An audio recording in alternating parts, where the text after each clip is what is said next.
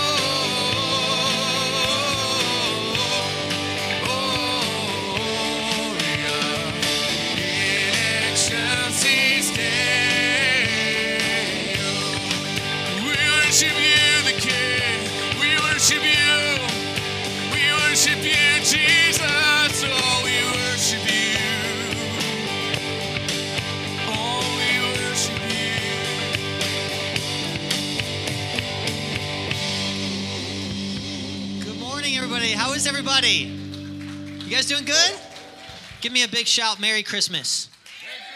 Actually, don't tell just me. Turn to someone next to you. Say, Merry Christmas. Well, you can actually be seated. We're doing something a little different today. I know we, we never separate the, uh, the worship songs, so this is kind of the first time we're doing that. But yeah, you may be seated. Um, I'm going to invite up somebody that's uh, where I'm just so excited to introduce our new executive pastor, Pastor Dave Brock, and his wife, Michelle. Can you give them a big hand as they come?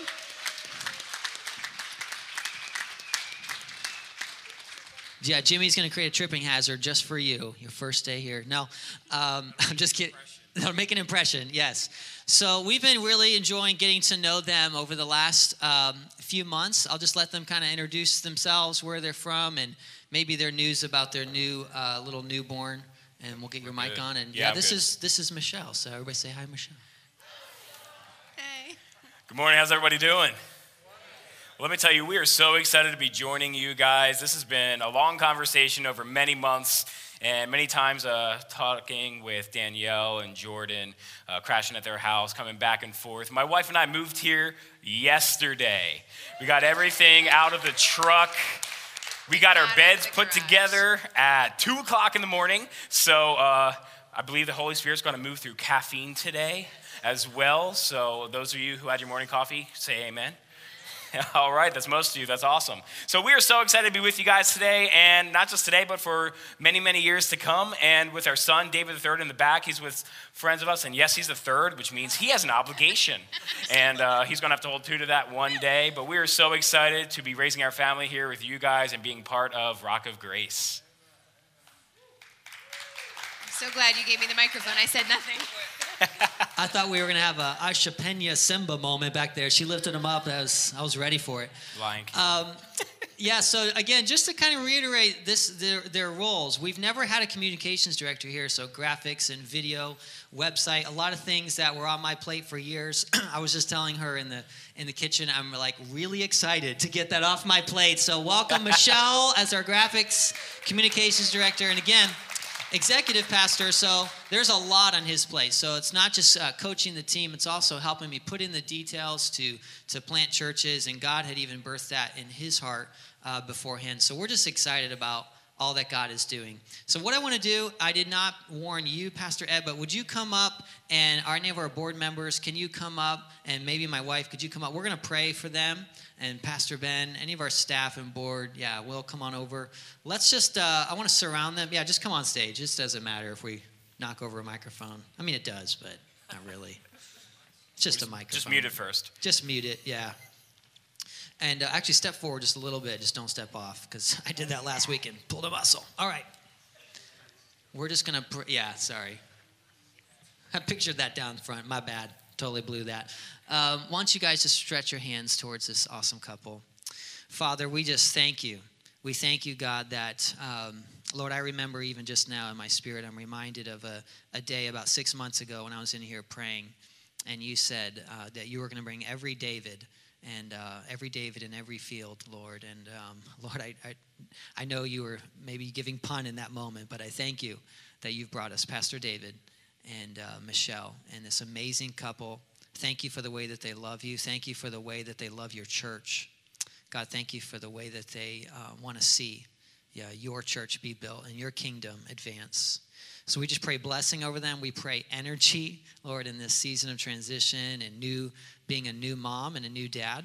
And uh, I thank you, Holy Spirit, that you will give them all the strength that they need uh, to, to step into this new calling. God, we commission them today to join this church family and to help us pastor this city in Jesus' name. And everyone said, Amen. Amen. Give them one more big hand.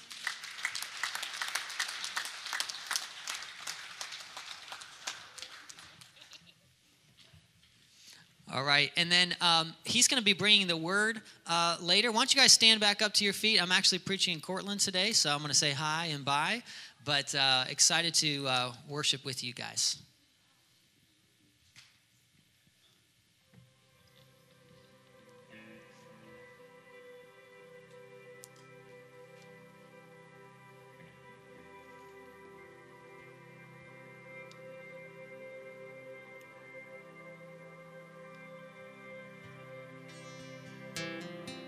Let's just take a minute.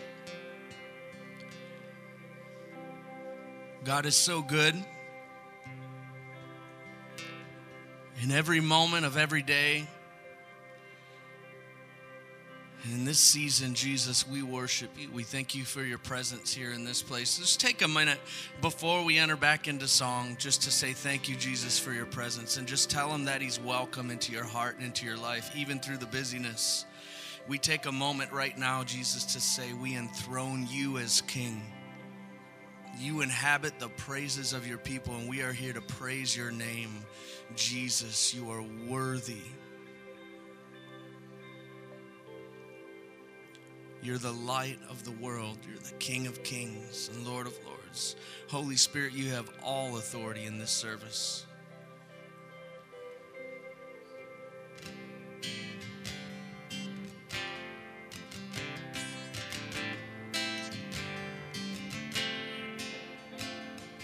Into the darkness, God sent his light to shine and show us his glory.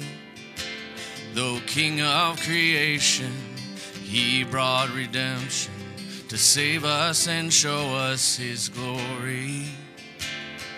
You sent your son to heaven to earth, defeating the darkness of sin. As humble and to shine your light in me.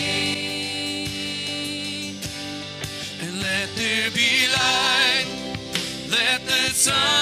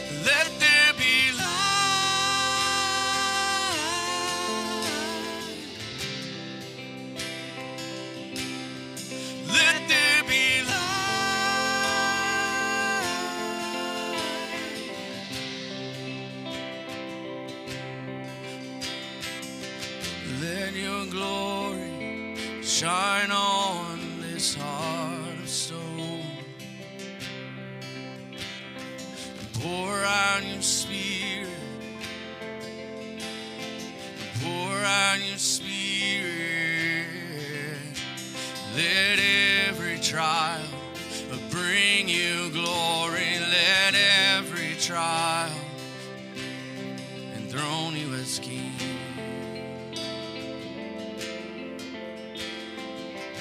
Don't worry about the words on the screen, just close your eyes.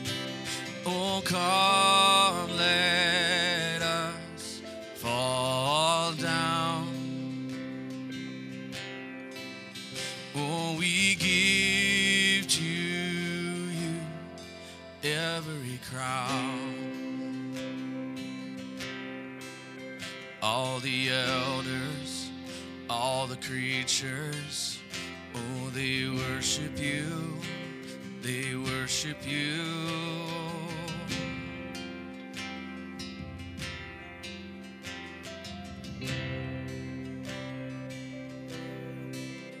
Every fear be gone in the name of Jesus. All anxiety must go in the presence of the Lord. there is freedom, freedom. Oh, come, let us fall down and praise Him. Oh, come,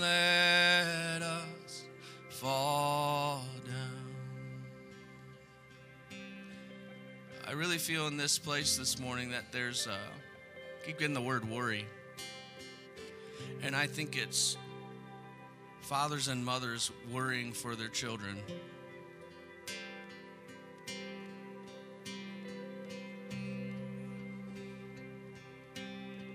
Cast all your cares before the Lord. Cast all your crowns and just worship. Jesus, we come before you right now on behalf of every parent that is desperate for something with their child, whether it's a physical illness or or physical distance or just a that they don't know you, God. We come in intercession right now as your church and as your people. And we worship you, Jesus. Let there be light. Let there be light. Let there be light. Let there be light.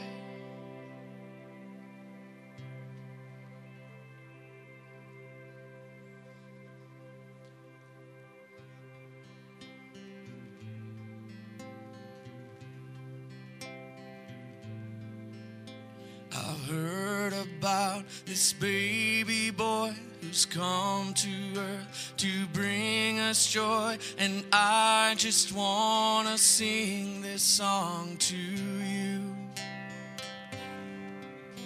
It goes like this the fourth, the fifth, the minor fall, the major lift with every breath. I'm singing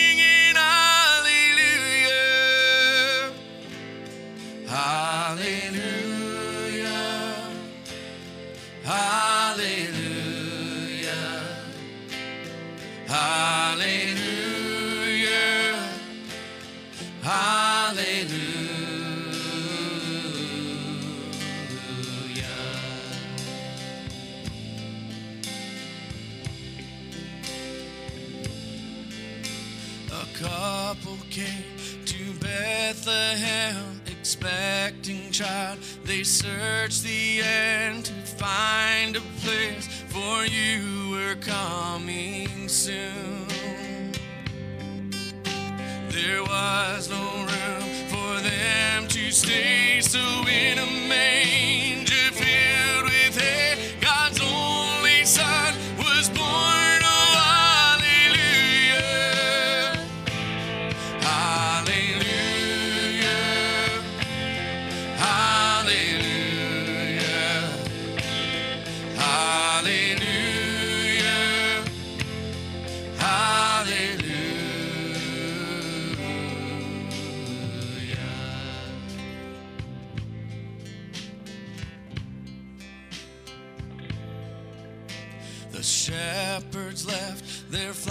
flocks by night to see this baby wrapped in light.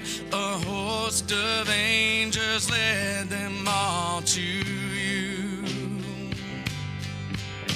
It was just as the angel said, You'll find him in a manger bed, Emmanuel, and say,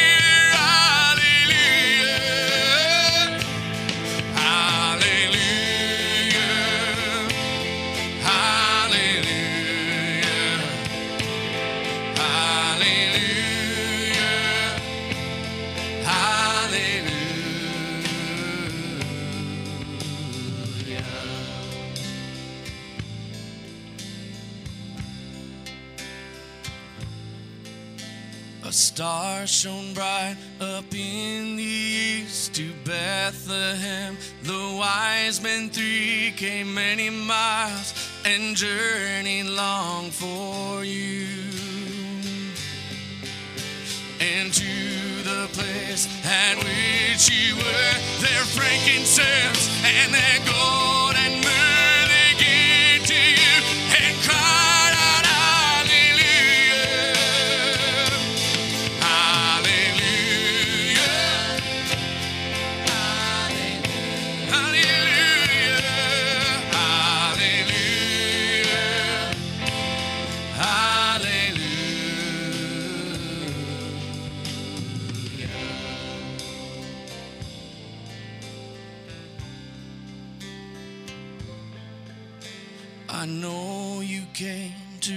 rescue me. This baby boy would grow to be a man and one day die for me and you. My sins were dry, the nails in you, that rugged cross was my cross to still every breath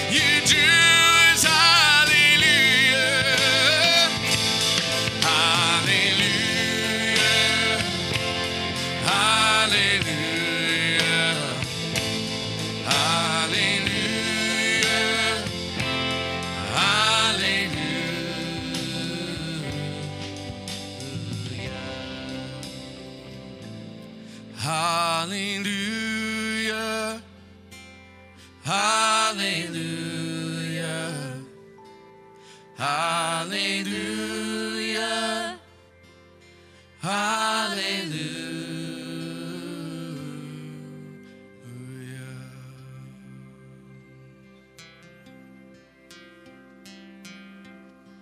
We wait on you,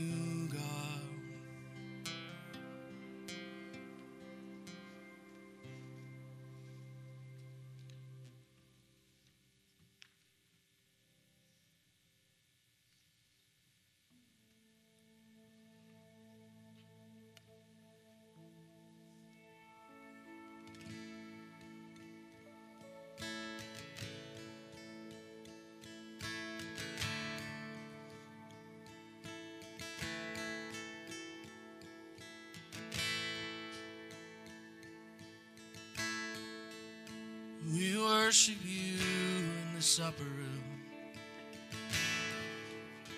We worship you in this upper room. I know there's things to do. I know I have a crazy busy day.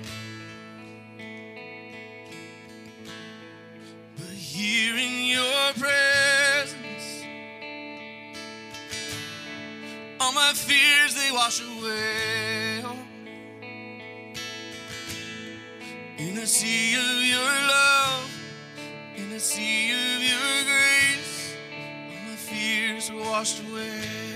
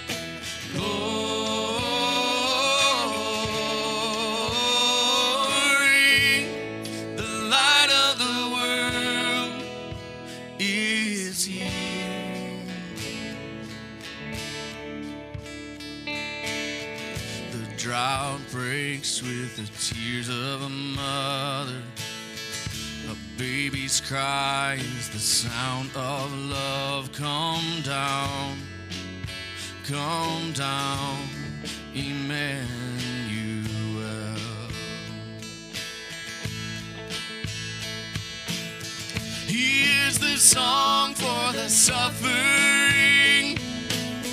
He is Messiah, the Prince of Peace has come. He has come.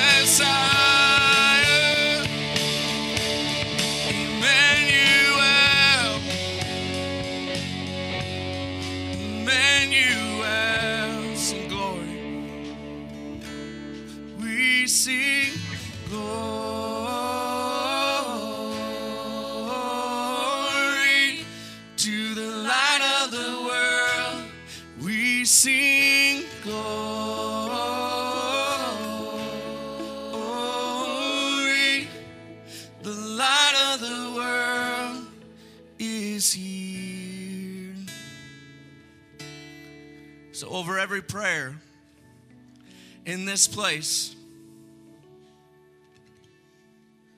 I'm gonna see a victory. I'm gonna see a victory for the battle.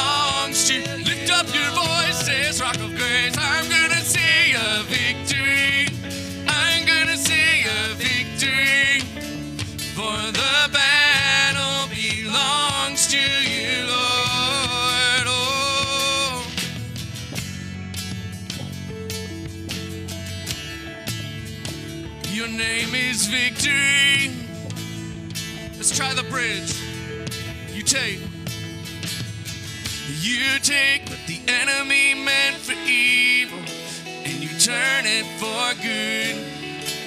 You turn it for good. Oh, you take what the enemy meant for evil and you turn it for good. You turn it for good. Do you believe it, church? Come on. You take what the enemy meant for evil and you turn it You turn it for good. One more time. Oh. You take what the enemy meant for evil and you turn it for good. You turn it for good. And I'm gonna see a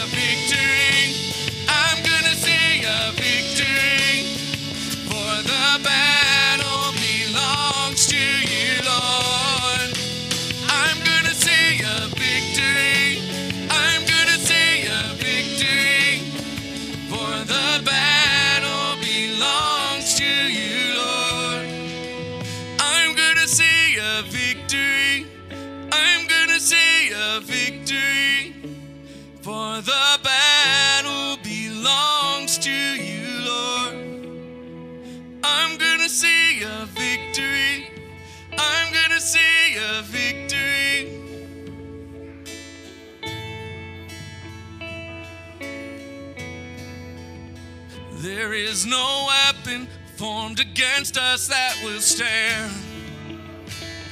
Cause there is power in the name of Jesus, in the great I am. There's no weapon formed against us that will stand.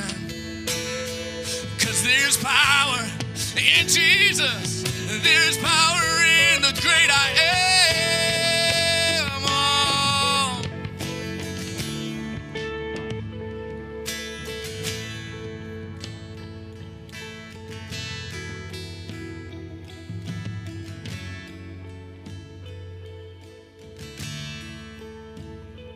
Kneel to fight. I just got that phrase in my spirit. I know this is, we're closing down this part of the service and it's time to transition, but I just got that phrase overwhelming in my spirit we kneel to fight. We kneel to fight. God, we know that we are in a battle beyond compare. But we choose to not fight with our own strength, but we choose to kneel and surrender to you, the King, because every weapon is at your disposal. The victory is in your hands. The enemy would have us think, church, in the church in America in this season, the enemy would have us think that the battle is lost and we have to somehow, in our own strength, find the way to victory. And God says the way to victory is kneeling at his throne and surrender and watching him be victorious because he's already won. He's already won. He's already won. Sing this chorus one last time. I'm gonna see a victory. I'm gonna see a victory. For the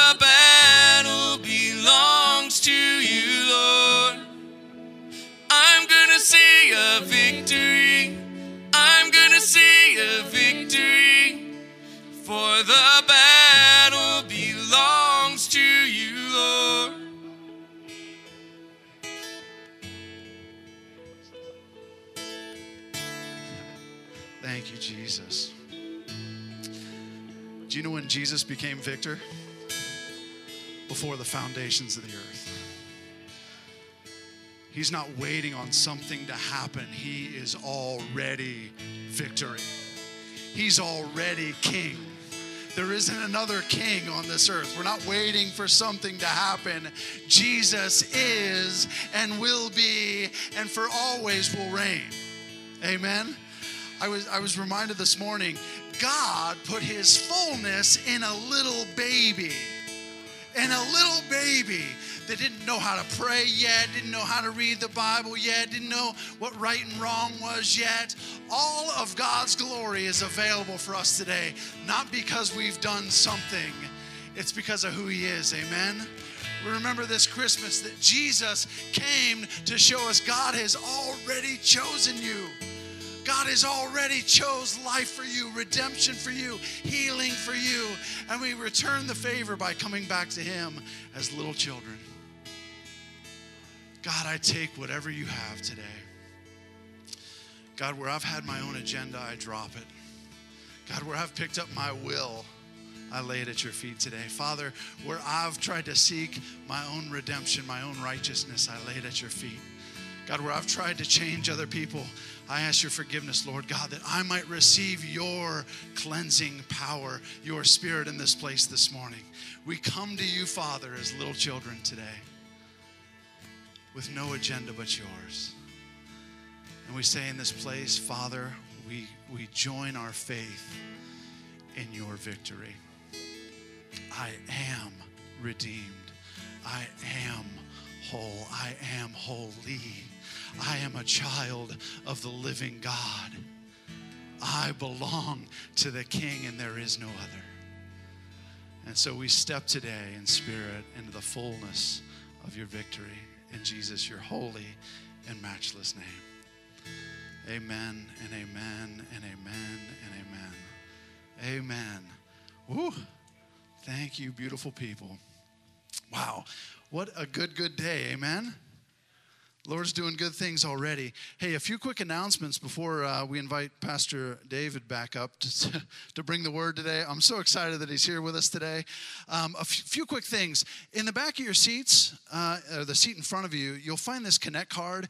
If you are new with us, if you're just joining us, if you would fill one of these out, we want to get connected with you. Also, if any of your personal information has changed, would you update us so that we know what's going on with you? Um, also, um, giving envelopes for 2021. Who's so excited? Yes, yes, yes.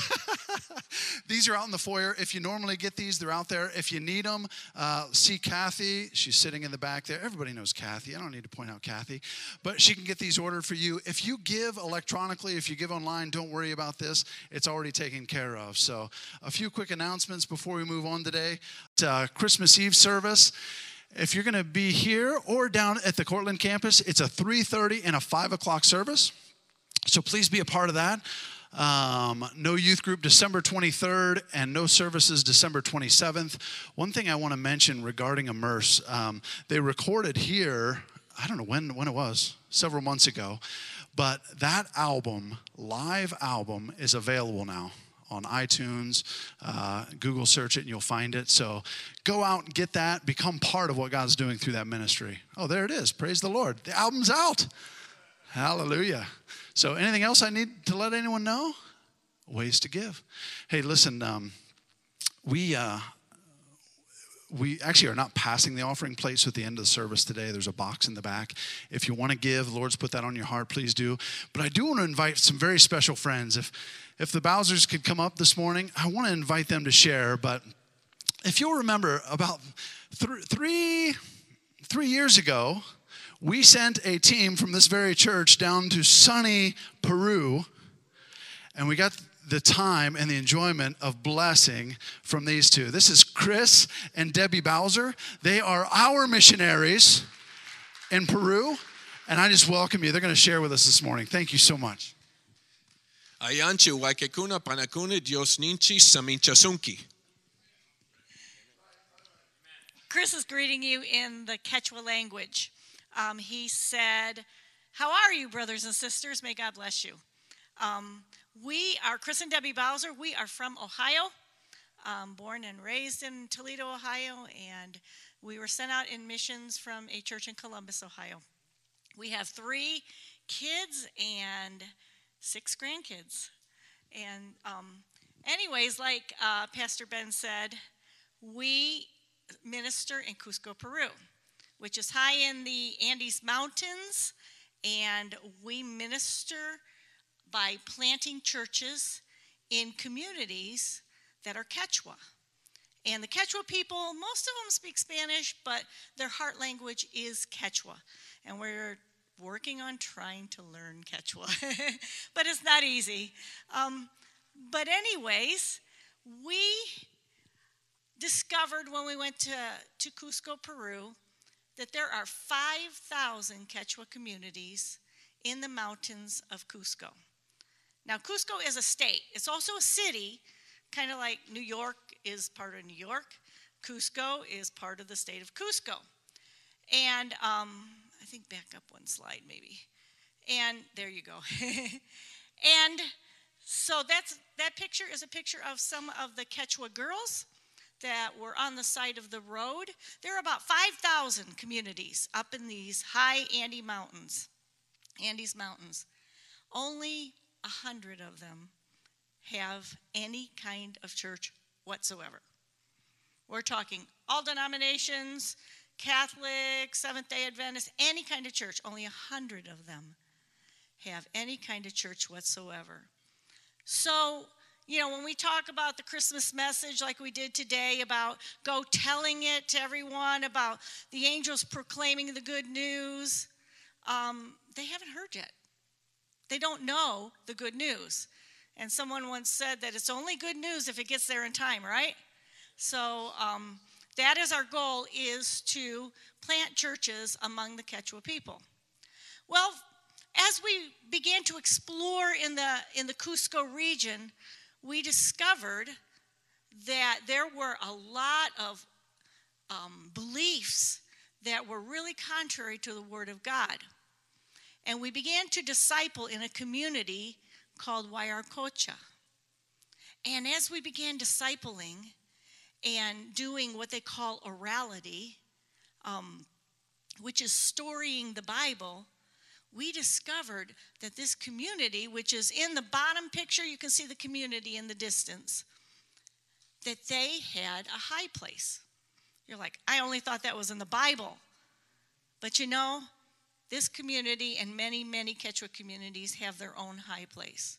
And they go up there in the morning and the evenings and they offer sacrifices. They offer sacrifices to Pachamama, and, which is kind of like Mother Earth. They, they feel they have an obligation to give payments to the earth so that their, their crops will be blessed, so that their animals will be blessed.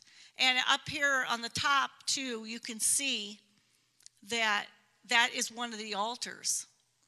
And um, one of the times where we went up there, they, they were still, it was still smoking. They, they will put effigies, um, like Catholic effigies, just to cover all their bases. And as you can see in the one picture, there's a cross in the background. But you see, religion came to Cusco, but it never transformed them. So they felt that they needed to cover all their bases. So after they did their um, rituals at the high places, they would go over to the cross. And um, they would do whatever they do with the Catholic religion. Um, and so we discovered the darkness and the, just the, the lostness of these people. Well, you see, in that same community lives a woman named Marcusa. This is Marcusa. And we got to know Marcusa after she had suffered a lot of problems in her life and a tragic accident. And Marcusa accepted Jesus as her Savior, but her community wouldn't let a church be built. So, you know what Marcusa did? She took her sheep corral and she built a church. And that is Marcusa in her church. so, we, that is where we were able to do discipleship. But someplace that a few of you will know is Villiers. This is the church in Villiers. It is now three stories. When your team was there, it was only one story. Um, and Villiers is in a town of about 8,500 people, and it is the only evangelical church. And um, your team came and they ministered to the children. The first time we had ever done ministry to the children there. Um, we've continued doing ministry to the children, and about 200 children showed up to our last VBS. But you know what? They still ask for Pastor Ben and the team, team members, the children do. so, Chris, why don't you tell them a little bit more about the other churches? All right, thanks, Deb. This next picture is a picture of one of the one of the three churches. Velia was one. This is in a place named Sunchubamba, which is in a valley on the way to the jungle. There was a family meeting in the church, and they're in the top right picture. I'm sorry, meeting in their home, and they desired to have a church planted for their community. It is a good sized community, and so they were able to help us acquire that lot on that corner of those two roads, and we were able to build this building. And that is how we left it about a week before we came home for this itineration. The family and other volunteers in the area have taken down the, con- the forms from pouring the concrete roof, and they're working on finishing it because they want to see Jesus introduced to their people. Much like all the other communities, this is one community where once a year they hike up to the top of a mountain during a certain time, and I've, I still don't understand it all, but they dress in black and they go up there and they do, and some of them walk like all day and all night to get up there to worship the spirits. They need Jesus. So this is Velie. You can see in the bottom, I'm sorry, Sunchibamba. In the bottom right picture was one of the events where we were doing um, actually a, like a Christmas outreach with them. So that's the second of three churches. And this next church is in Amaibamba. And the Lord gave us um, wonderful uh, colleagues. We'll, we'll call them colleagues, but they're from Argentina. They are missionaries, and that's Ruben and Veronica in the top right picture. And they have been really struggling financially because the Argentine economy has just collapsed. And they said, Pastor Chris, we have got a group of people that have come to know Jesus, and we need a church plant. Will you help us? So we went out, we prayed over it, and the Lord just gave us the go ahead to help them plant this church. So that building on the left side of the picture there is actually a piece of property we built with the building we purchased with the building already on it, and we only paid $10,000 for it. It's about a quarter acre. There's quite a bit of property behind it where they can add on or they can build a bigger one. But for right now, that is more than sufficient for the people that are meeting there. So we thank God that we were able to plant that church also and be involved in that. This next picture is Itahuania. It is a jungle community on one side of a major river that if you cross the river on the other side, there are unreached tribal groups that have never heard the gospel we were actually given about a one to two acre piece of land by the community because they began to respond to the gospel. But they said there's only one hitch.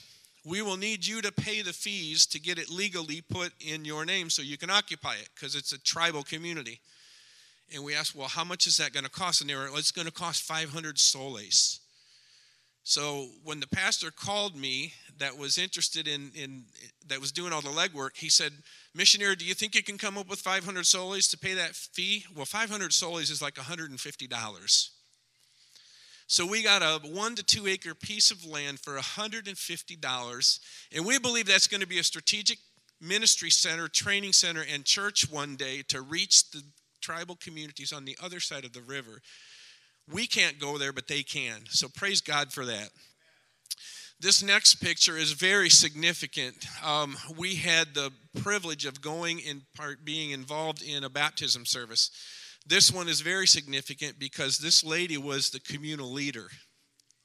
They vote their leaders in every so often, and this this just so happened to be the communal leader that accepted Christ as her Savior, and we baptized her publicly in that piece in that land. So we believe God is doing awesome things. Next thing, next picture, and last picture. Um, we are excited about this. This is a magazine, and this is Maria. She is one of three church planters that we helped and mentored. She has planted a couple of churches, and she's holding a discipleship book in the Quechua language, which is the very first and the only discipleship book in our doctrine and belief in the Quechua language and they've been there for a hundred years. So we praise God. We've gotten permission to translate all five of the books into the Quechua language. If you'd like to look at it, it's back on our table. So thank you guys so much for supporting us and for standing behind us with your prayers as your missionaries. Pray for us. We've got spiritual strongholds that we may not even be aware of that are against the gospel. So pray for us. You can do that by picking up a prayer card and praying for us. If you'd like to know more about our ministry, we have connect cards. You can fill them out back there um, and just answer the, oh, for our newsletters. And we'd also like you to take a copy of Worldview magazine. They came in 2017 and featured the Cusco ministry area. So the entire magazine is about Cusco, and we'd love to give that to you. There are plenty of them back on the table. If we run out, just let us know. We'll get some more. So, Pastor Ben, thank you once again. It is a blessing to be here and to be your missionaries to the people of Cusco, Peru. Amen. Amen. Stay with me for just a moment. We do want to pray over you. Hallelujah. Hey, I'll, I'll just mention to our church family, you know, for all of us, this has been a crazy year. Um, I, and, and I understand that. But as I talk to more and more missionaries, recognize this the missionaries that are home itinerating right now, trying to raise money, they haven't been able to even get in churches for months. So let your heart be stirred. And I'm, I'm not saying, hey, you have to give, but I'm saying if the Lord's stirring in your heart, be faithful to that today because I can promise you from being there firsthand, these people are doing the work of the Lord. You're seeing people saved who've never even heard the name Jesus before. Like that, I can't even comprehend that living here. But there's people who are so lost, and, and there is great spiritual darkness in that place. What stirred my heart while we were there is this idea they're offering sacrifices. I remember the blood fights or whatever they called those. They, they fight each other, and whoever, whoever sheds the most blood actually comes out victorious. And so the gospel has such clarity to the people if their eyes can just be open. So I just want to pray with you guys. Father, I thank you that today, Lord God, your, your kingdom will forcefully advance through Peru. So, Lord God, I thank you that you have chosen the Bowsers to go to represent you. I thank you that they are your ambassadors. I thank you that you will give them the words they need in every moment, Lord. I thank you that blind eyes will be open, both physically, spiritually. Lord God, that these people who have never heard the name will come alive at the name Jesus. And so, Lord, we thank you that we get to partner with today with what you're doing down in Peru. God, um, boy, thank you, Lord Jesus, that we can trust you. Thank you for your faithfulness. And everybody said, Amen and amen. Thank you, Jesus. Amen. Bless you. Thank you so much. If you do, Amen. Thank you. If you do want to give on either on the envelope or on the uh, on your check, just mark missionaries. It's still going to come to Rock of Grace, but we'll send that through. And again, we're, we're going to give at the end of service. So I want to invite up once again my brother in Christ. If we could have a warm welcome for Pastor David Brock. Thank you, brother. God bless you, man. Make sure I'm unmuted. Well, good morning again. Uh, if you were not here uh, at the basic opening of the service, my name is Dave Brock. I'm the executive pastor here, and I am so excited. This is literally my first time being here, first day. And Pastor Jordan and I have been fairly enjoying getting to know Danielle, or Pastor Jordan. I, my wife and I have been getting to enjoy getting to know Jordan and Danielle. And this has been a complete blast. And we're so excited to be a part of this family and to raise our family here with you guys. But Pastor Jordan asked me a couple weeks ago to step into this week and fill in and speak about good news. How many of you guys love seeing good news, right? I mean, does anybody hate getting good news? I really, really hope not. And here's the thing I don't have my phone on me because I hate it on stage, but we look at our phones all the time, right? And when we scroll through, there's two types of things that cause us to stop, right? Good news and bad news. And let's be honest, which one gets more reactions? Bad news. What's wrong with us? All of the things that we say, oh, yeah, I'm going to hit like for is bad news. Or we got the care emoji now. So we're going to send care, it's the care with the face mask. And we send that. And but that's the thing, is like we need to start reacting to good news the way we react to bad news. But here's the thing before we figure this stuff out, we need to take a look at what the Bible says about this. And the book of Luke and the book of Acts, written by Dr. Luke, really talks about good news over and over and over again. It's one of the thematic sequences throughout both Luke and Acts. And we're going to be taking a look at the story of the shepherds. Because the shepherds, as we're going to discover, were very, very unlikely to be in the situation and the predicament and the moment of where they were. Maybe you've been in a moment that you're sitting there and you're standing there and you're saying, I do not deserve this. I should not be here. I should not be the person that this opportunity was handed to. I'm not qualified. I'm not trained. I have no idea why I am standing here, or I have no idea why I got that job, or why I was given this opportunity. And for me, I remember this one very clear moment. And it seems to me that as you step into these moments of asking, why am I the one stepping into this? That when our eyes are opened and we are allowing God to move, it begins to transform the way that we live our lives and can change the destiny of not my future, but the generations to come. And for me, I had no idea what was about to happen because I was a teenager. And I knew everything when I was a teenager. Didn't we all? It was great then. And I was probably 15, 16 years old. And I grew up just outside of Philadelphia, Pennsylvania. That's where I'm from. That's actually why I'm in red right now, just because I came over the States. That way I can respect you guys and boundaries with those transitions for the next two weeks. But I was born and raised in Pennsylvania, Philadelphia, the other side, in the land of Wawa. If you've had Wawa, you know what I'm talking about. It's, it's like Sheetz and GetGo, but better. Fight me on it later.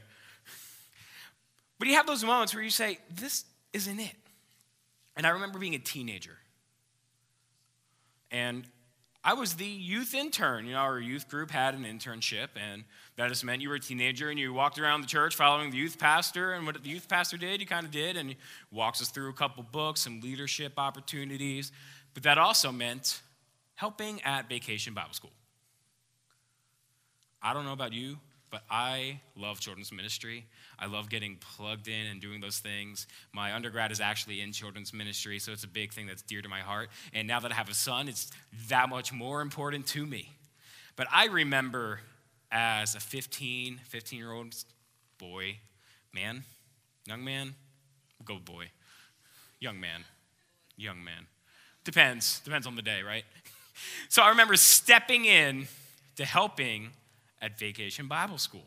And I was always a big tech nerd. I still am. Once my house is fully set up, you'll see what I'm talking about if you're ever at my house. And so they said, Hey, Dave, do you want to just, here's a camera, just run around and just video everything? We'll, you know, like throw everything. And that was back when everybody used Windows Movie Maker. I'm dating myself. Some of you guys, I have no idea what that is. So I'm like, Sure, that sounds great.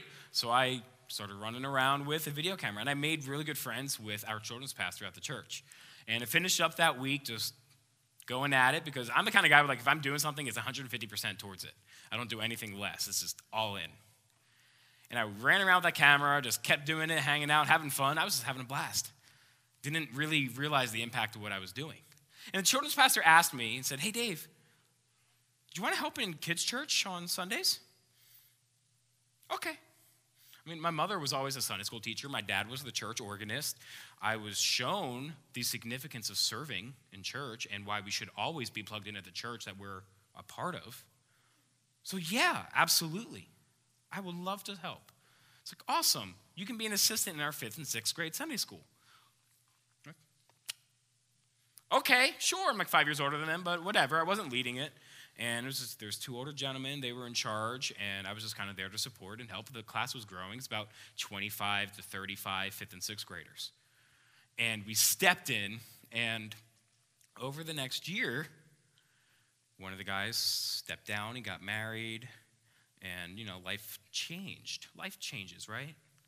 And it's good things, but that also sometimes means we have to transition other areas of our lives.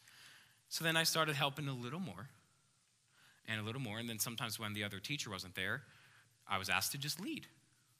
Before I knew it, I was 16 years old and I was the main teacher of a fifth and sixth grade Sunday school class every Sunday. And I was given the opportunity to pick the curriculum, communicate with parents, send out emails, group chats, and figure out what we're doing with this. Yes, I don't remember how, but we did group chats back in the early 2000s, you know, on DSL and dial up. And that was what it was. But God continued to put me in this place of opportunity. Because who would trust a 16 year old, and 16 year olds in this room, if you're in here, and I know you are in here, you're like, of course you're to trust me. But when you get older, it's hard to trust you. It is not your fault. It is not your fault. They don't remember that you know everything. They'll remember. It's to be all right. But I remember those moments. And it was those moments that continued to shape me and my calling to become a pastor. And I had no idea that because somebody asked me and I said yes, because I knew the impact the gospel would have on somebody's life, would not just transform my life, but my wife's and my child's, and maybe more children. I don't know, we're not pregnant. We have a two month old. But here's the thing I had no idea the significance that that moment of saying yes when I had no idea what I was doing and I was scared to death. But somebody saw the opportunity and somebody saw the blessing that I could be, and it radically transformed my life. See, here's the thing God gave the news, so we're to report it. God gave the news. We are to report it. Today, I'm going to be talking to you about how God isn't just calling select people to share this news. He's not asking only specific people to be the reporters. And that we are called to not move in three years after we pray and fast about it. Here's the thing I'll give you a spoiler. We don't have to pray and fast about sharing the message of the good news. But sometimes as Christians, we fail to, re- to do that because we land on the, the perfect Christian excuse. Well, I'll pray about it. And then I never get back to the answer. So if you have your Bibles, if you could open up your Bibles to Luke chapter 2, verses 8 through 20. I'm reading out of the Christian Standard Bible. I just love the way it's worded. I'll give you guys a couple seconds. And this is the story of the shepherds. But I'm going to try to take a unique look at this. I'm going to try to hopefully see you guys learn something different about who the shepherds were, how they lived, and the significance of why the shepherds were the first to hear this good news. Starting with verse 8, it says, In the same region, shepherds were staying out in the fields and keeping watch at night over their flock. Then an angel of the Lord stood before them, and the glory of the Lord shone around them, and they were terrified. You gotta think about this, because sometimes you read these stories, especially Christmas time, and you think, there's an angel. That's awesome.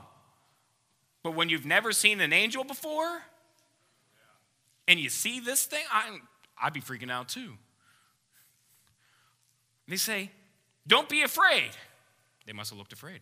For look, I proclaim to you good news of great joy that will be for all the people.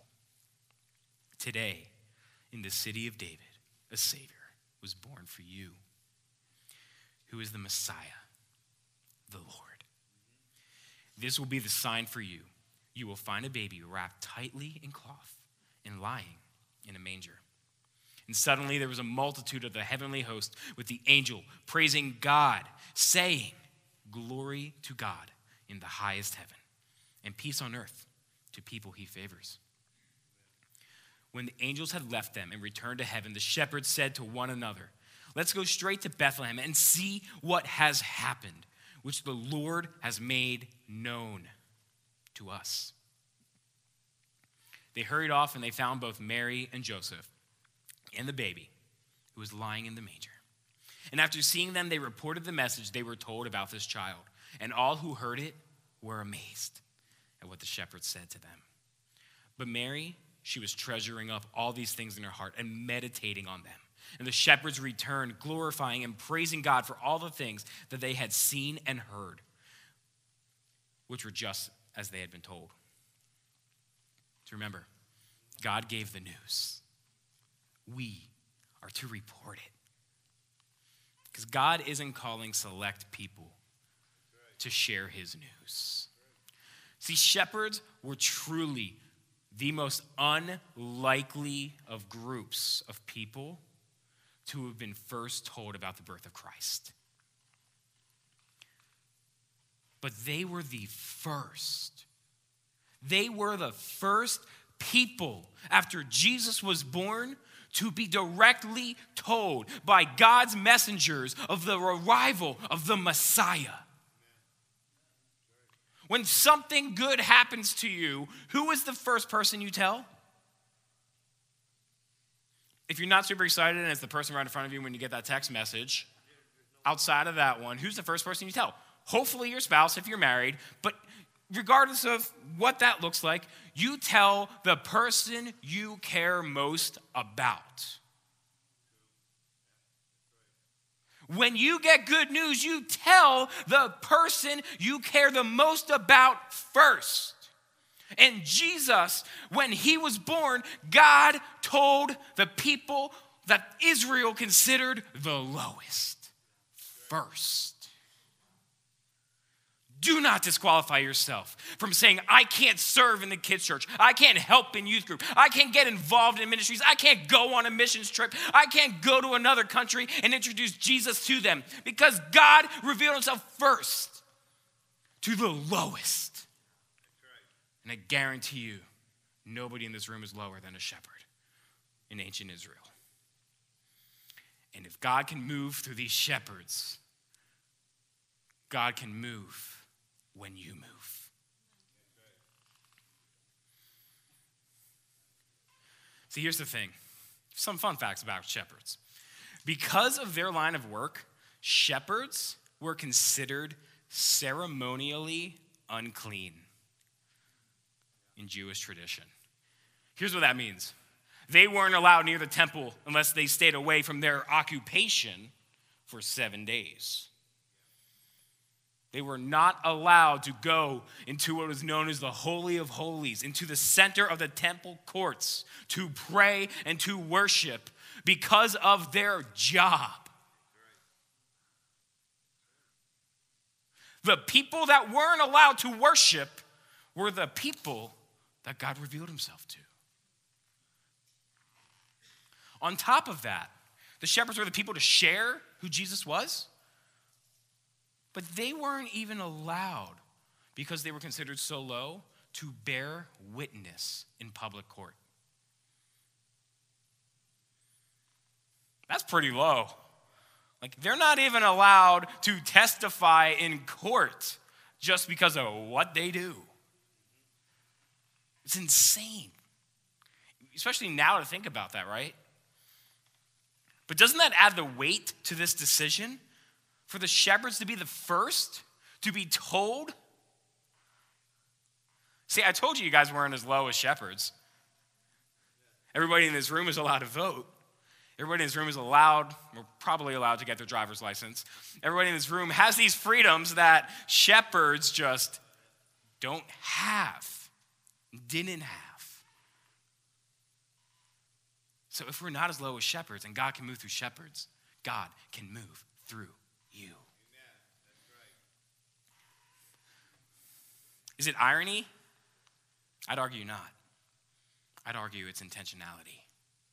God knew exactly what he was doing and who he was giving this news and this, I don't want to say burden, because burden sounds heavy, but you get the idea when I say it was their weight to say, I am now the person that needs to share this message.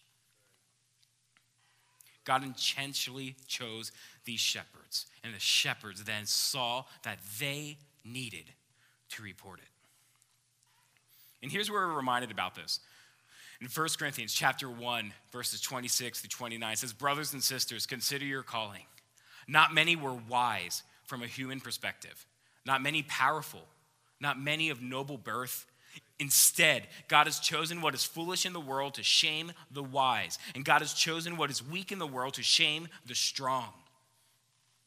God has chosen what is insignificant and despised in the world, what is viewed as nothing, to bring nothing, what is viewed as something, so that no one may boast in his presence. See, if, if Jesus was revealed to the priest, the Sanhedrin, They would have done exactly the opposite. So God went to those who weren't going to boast. To not be a pastor, to not be a Christian, to not be that follower of Jesus that said, Well, God speaks to me. So that makes me better. So I'm just going to share what God said to me to everybody, and I'm better because of that. Right? That's not how God works. But sometimes that's how Christ followers work, right? Hmm. See, we have not been many of these things, or maybe you're all of these things, I don't know. But either way, regardless of where we fall on this spectrum, we're still required to report the good news of the gospel and to not boast in his presence. And I think that is a critical piece of this, where we can share the message of the good news in a way that doesn't boast, that doesn't remove the humility that Christ is asking us to live by and to walk with daily. None of this, this business of God called me to do this because I'm the best and I put all this work towards it. Or, well, I grew up in church, so of course God's using me to do this. God is calling each of us. God is calling you. God is calling me. Maybe you're in this room and you're saying right now, Pastor Dave, I'm not good enough. Maybe you're saying, I, I can't share that. I'm not good enough. I'm not skilled. Even Moses said, God, I'm not good enough. He was tongue tied. The man babbled. And God said, Enough of your excuses. Here's the person to speak for you. You're good enough. I promise you, you are good enough to share this good news. Because God gave us this news, and we're to report it. But what's that good news? Maybe you're here, maybe this is your first time in church in years. I don't know. I've not seen your faces, you've not seen mine, so it's fair. I have no idea this is your first time in church. Here's the thing this good news, it changed everything. It absolutely 110% changed everything. And here's that news again in verse 11 and 12. It's today in the city of David, a Savior was born for you, who is the Messiah, the Lord. This will be a sign for you that you will find a baby wrapped tightly in cloth and lying in a manger. The Messiah, the one who bridges that gap from us to God, so that we don't have to follow what the Jewish law was, so that we can have communion with God.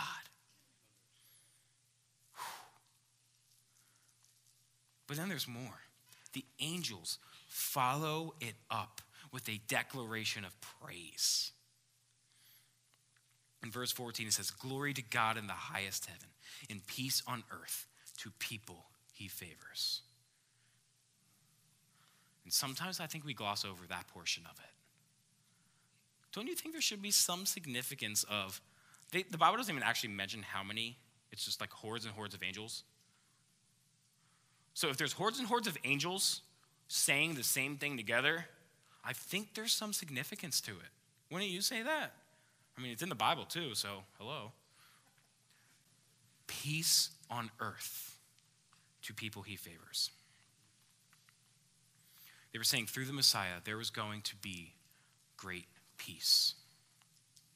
So maybe you're a person who's just infatuated with this time period. But here's what was going through a lot of the minds of the people during the day. When they were looking for that for something new, right? Because they were under Roman Empire. But in the Roman Empire, there was this thing called peace. It's called Pax Romana. And maybe you've seen this, maybe you've gone to a funeral or something. A lot of Lutheran churches have this. But it's a P and an X and an R, all kind of combined to a symbol. And it stands for Roman peace. Because in the empire, if you were if you were tied in and you were supportive of the Roman Empire, there was peace. There was no war. Just like we would say, right now we're not in a time of peace. It's kind of chaotic, right? But you know, like before 2001, for those of you who remember that time, we would say there was peace. Why? Because there wasn't really war. You know, there were some battles and we had armies out in different places, but there was peace. But that's not this peace. But it's so easy to see that. And we see these words, especially in these translations of the Bible, where it says peace, where it says love. And we just use what our interpretation is of it. So when we say peace, we just think, oh, well, it's just relaxing. We're okay. We're not in war. We're not in conflict. But here's the thing it is a peace of heart that only Jesus can provide. See, here's the thing just because back then and even today, just because there's peace in the way we see it, doesn't mean there's peace in the way we feel it, in the way we live it, in the way we walk, in the way we move. So, what about today? How many people will be sitting here saying, right now, I am feeling 100% peaceful? Yeah, that's exactly what I expected. My hand's not raised either. See, this was the good news of great peace to be in our souls and in our hearts. But here's the thing why are we not letting this good news provide great peace in our hearts today? Why are we holding on to things like the presidential election not going the direction we wanted? That unemployment completely destroyed my life. That I have to wear a mask to go to church or to go to Walmart or Target or wherever I go. That I have to stay six feet away from my friends and my family. That I didn't get to see my mom and dad for a holiday or my grandparents for a holiday. That there's all this social justice issues with Black Lives Matter. That there's all this unrest. And I refuse to let the gospel move in me to provide peace into a world of chaos. And that starts with me.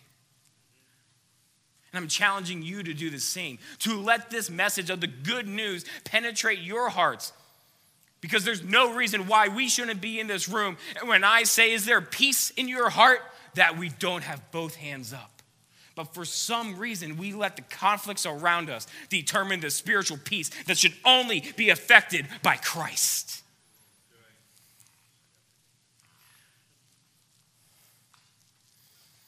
Christ, the good news, which means gospel, our Savior, our Messiah, King of Kings. And we sung this one. He's our Prince of Peace. We're quick to jump on King of Kings because it doesn't matter who's the president because Jesus is always on the throne. I know we all saw that on Facebook. But I don't see anybody saying, Jesus is my Prince of Peace. Why do we forget that as followers of Christ? Because that is just as much a part of this good news. Don't you think this good news brought peace to the people that were the lowest in Israel? I'm sure it did. God gave this news, and we are to report it. But then here's the thing when you reread that, you see this. The shepherds moved swiftly. So should I. They heard the news. The angels came to them, and we've already read it twice. I'm not going to read it again. You should know it. If not, go back and look at it. It's in Luke chapter 2. They heard it, and they looked at each other. I'm assuming they looked at each other. And they said, We need to go. We need to go look at this. They went and they confirmed what they heard, which is first off an incredible biblical practice to make sure that when God's speaking that you confirm it. You know, the Bible talks about iron sharpens iron. And the shepherd's like, well, the angels came, and they're like, don't think we had too much to drink, so let's go and find out and let's make sure that this is true. And that was an actual reference to the things that shepherds did. They went and they looked and they saw that Jesus was in fact born. And as soon as they did, they shared with Mary and Joseph what the angel said to them. And then, what does scripture say they did? They went and everybody they told was amazed. So one can only conclude they told people. Because people had to have been amazed somehow, right? They went and they told people. They saw it and they shared it. This goes back to what I was saying earlier, where sometimes as Christians we jump onto the bandwagon and say, well, I'll pray about it. We never have to pray about sharing the message of God's goodness. And it starts with the things that we even have here as a church. Because I'm challenging you. If you're part of Rock of Grace and you're not involved in sharing the message somehow, I hope this message inspires you to do so. Because there's a place for you to get involved, there's a place for you to share the message. Whether it's in kids ministry, youth ministry, one of our many other ministries that we have that take place throughout the week with life groups and all of that. I guarantee you there's a place for you to start to move, to take those steps and take that step forward. Because the shepherds move swiftly to set an example. They confirmed it and they moved. Verse 18 said, And all who heard it were amazed at what the shepherds said to them. You guys can throw some music on.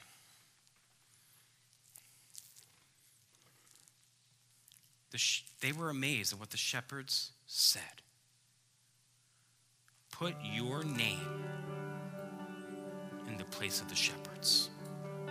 Who was the last person amazed the awe and wonder of this good news from what you shared?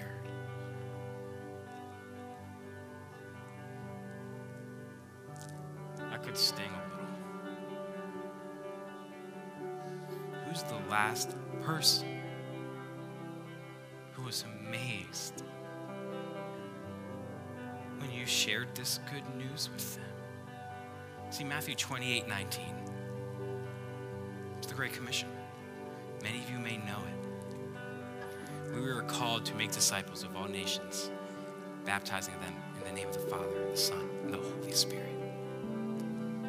That's not a command for pastors, board members, Sunday school teachers.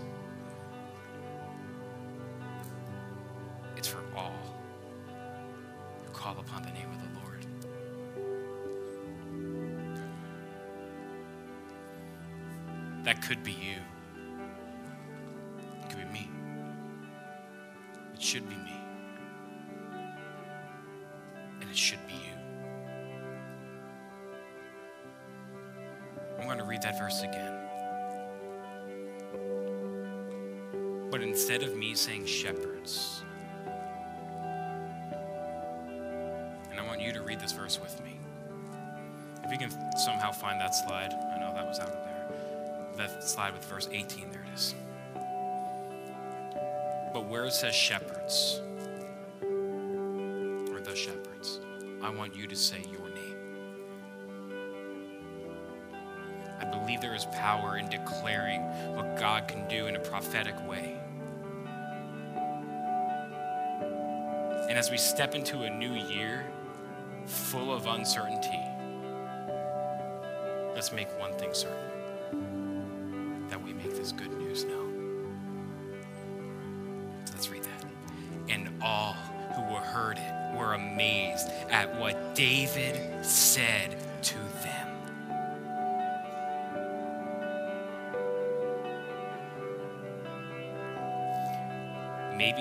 Room and you really are struggling.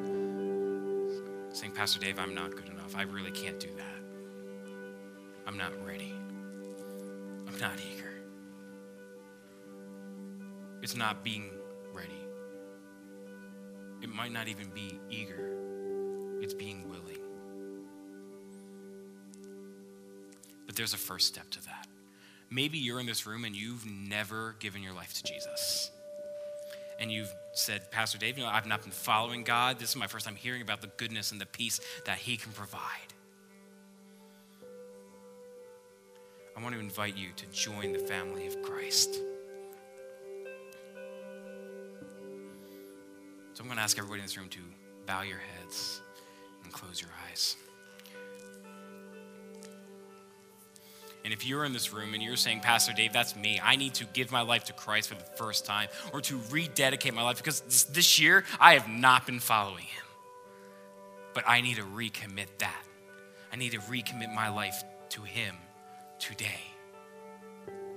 With nobody else looking around, would you just slip your hand in the air this way myself or Pastor Ben can follow up with you? I'm going to ask everybody in this room just to say this prayer. And even if you didn't raise your hand, but you're saying, I'm going to take this moment to rededicate my life to Christ, that you truly hear and say each word in a moment of faithfulness.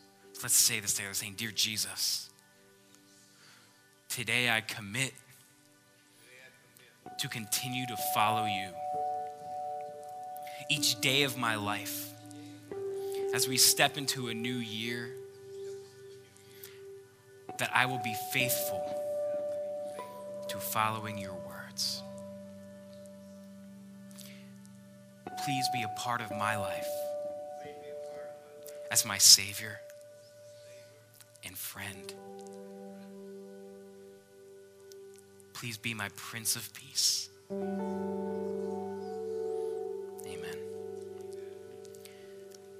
But here's how we're going to conclude today. I firmly believe that there's people in this room that you were saying, Pastor Dave, right now, I'm looking for that way to step in, to figure out how I need to move. Just gonna make it super simple. Just let somebody at the Welcome Center know, or shoot Pastor Jordan or somebody an email this week, or even find myself or Pastor Ben, and we'll write your name down and we'll get you connected. But even on top of that, maybe you really are continuing to struggle. I'm gonna pray a prayer of blessing for you guys in a season where it's been so hard to find that peace where it's been so hard to figure out what it means to live as the shepherds did, to hear it and to move it and to apply it. So I'm going to pray this prayer over you guys because I firmly believe that there is power and anointing in this room over each and every one of you that will continue to transform the way you live your lives at home, at school, whatever school looks like right now for those of you in school, at work, whatever that looks like right now and in each and every moment. So, God, I thank you for each person in this room and each person watching this service later throughout the week.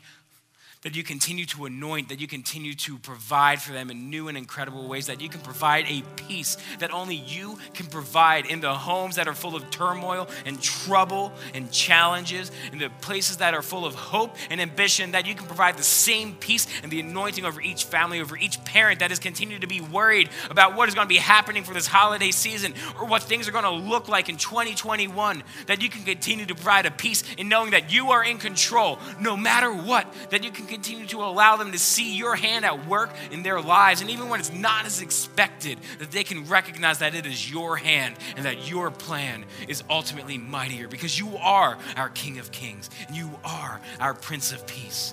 And for each person in this room that is struggling to move, they know and they love you, but they are struggling to take that step that you give them the boldness and the empowerment to move forward in faith, to step out and say, God, I'm going to move. I'm praying for each family member that knows somebody in their lives, maybe in their household or extended family or work, that needs Jesus, that needs to know you, that you can continue to embolden them and allow them to move in mighty ways.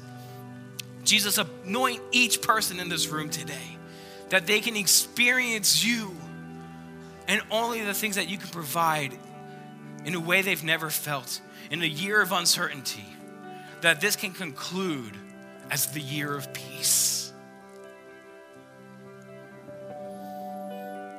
God, protect each person in this room until we come back again to worship you as a church, as a family. May you bless them and may you keep them. In your name we pray. Everybody said, Amen. Amen. Thank you so much for joining us this morning. And we're excited to be here. Thank you so much. God bless you.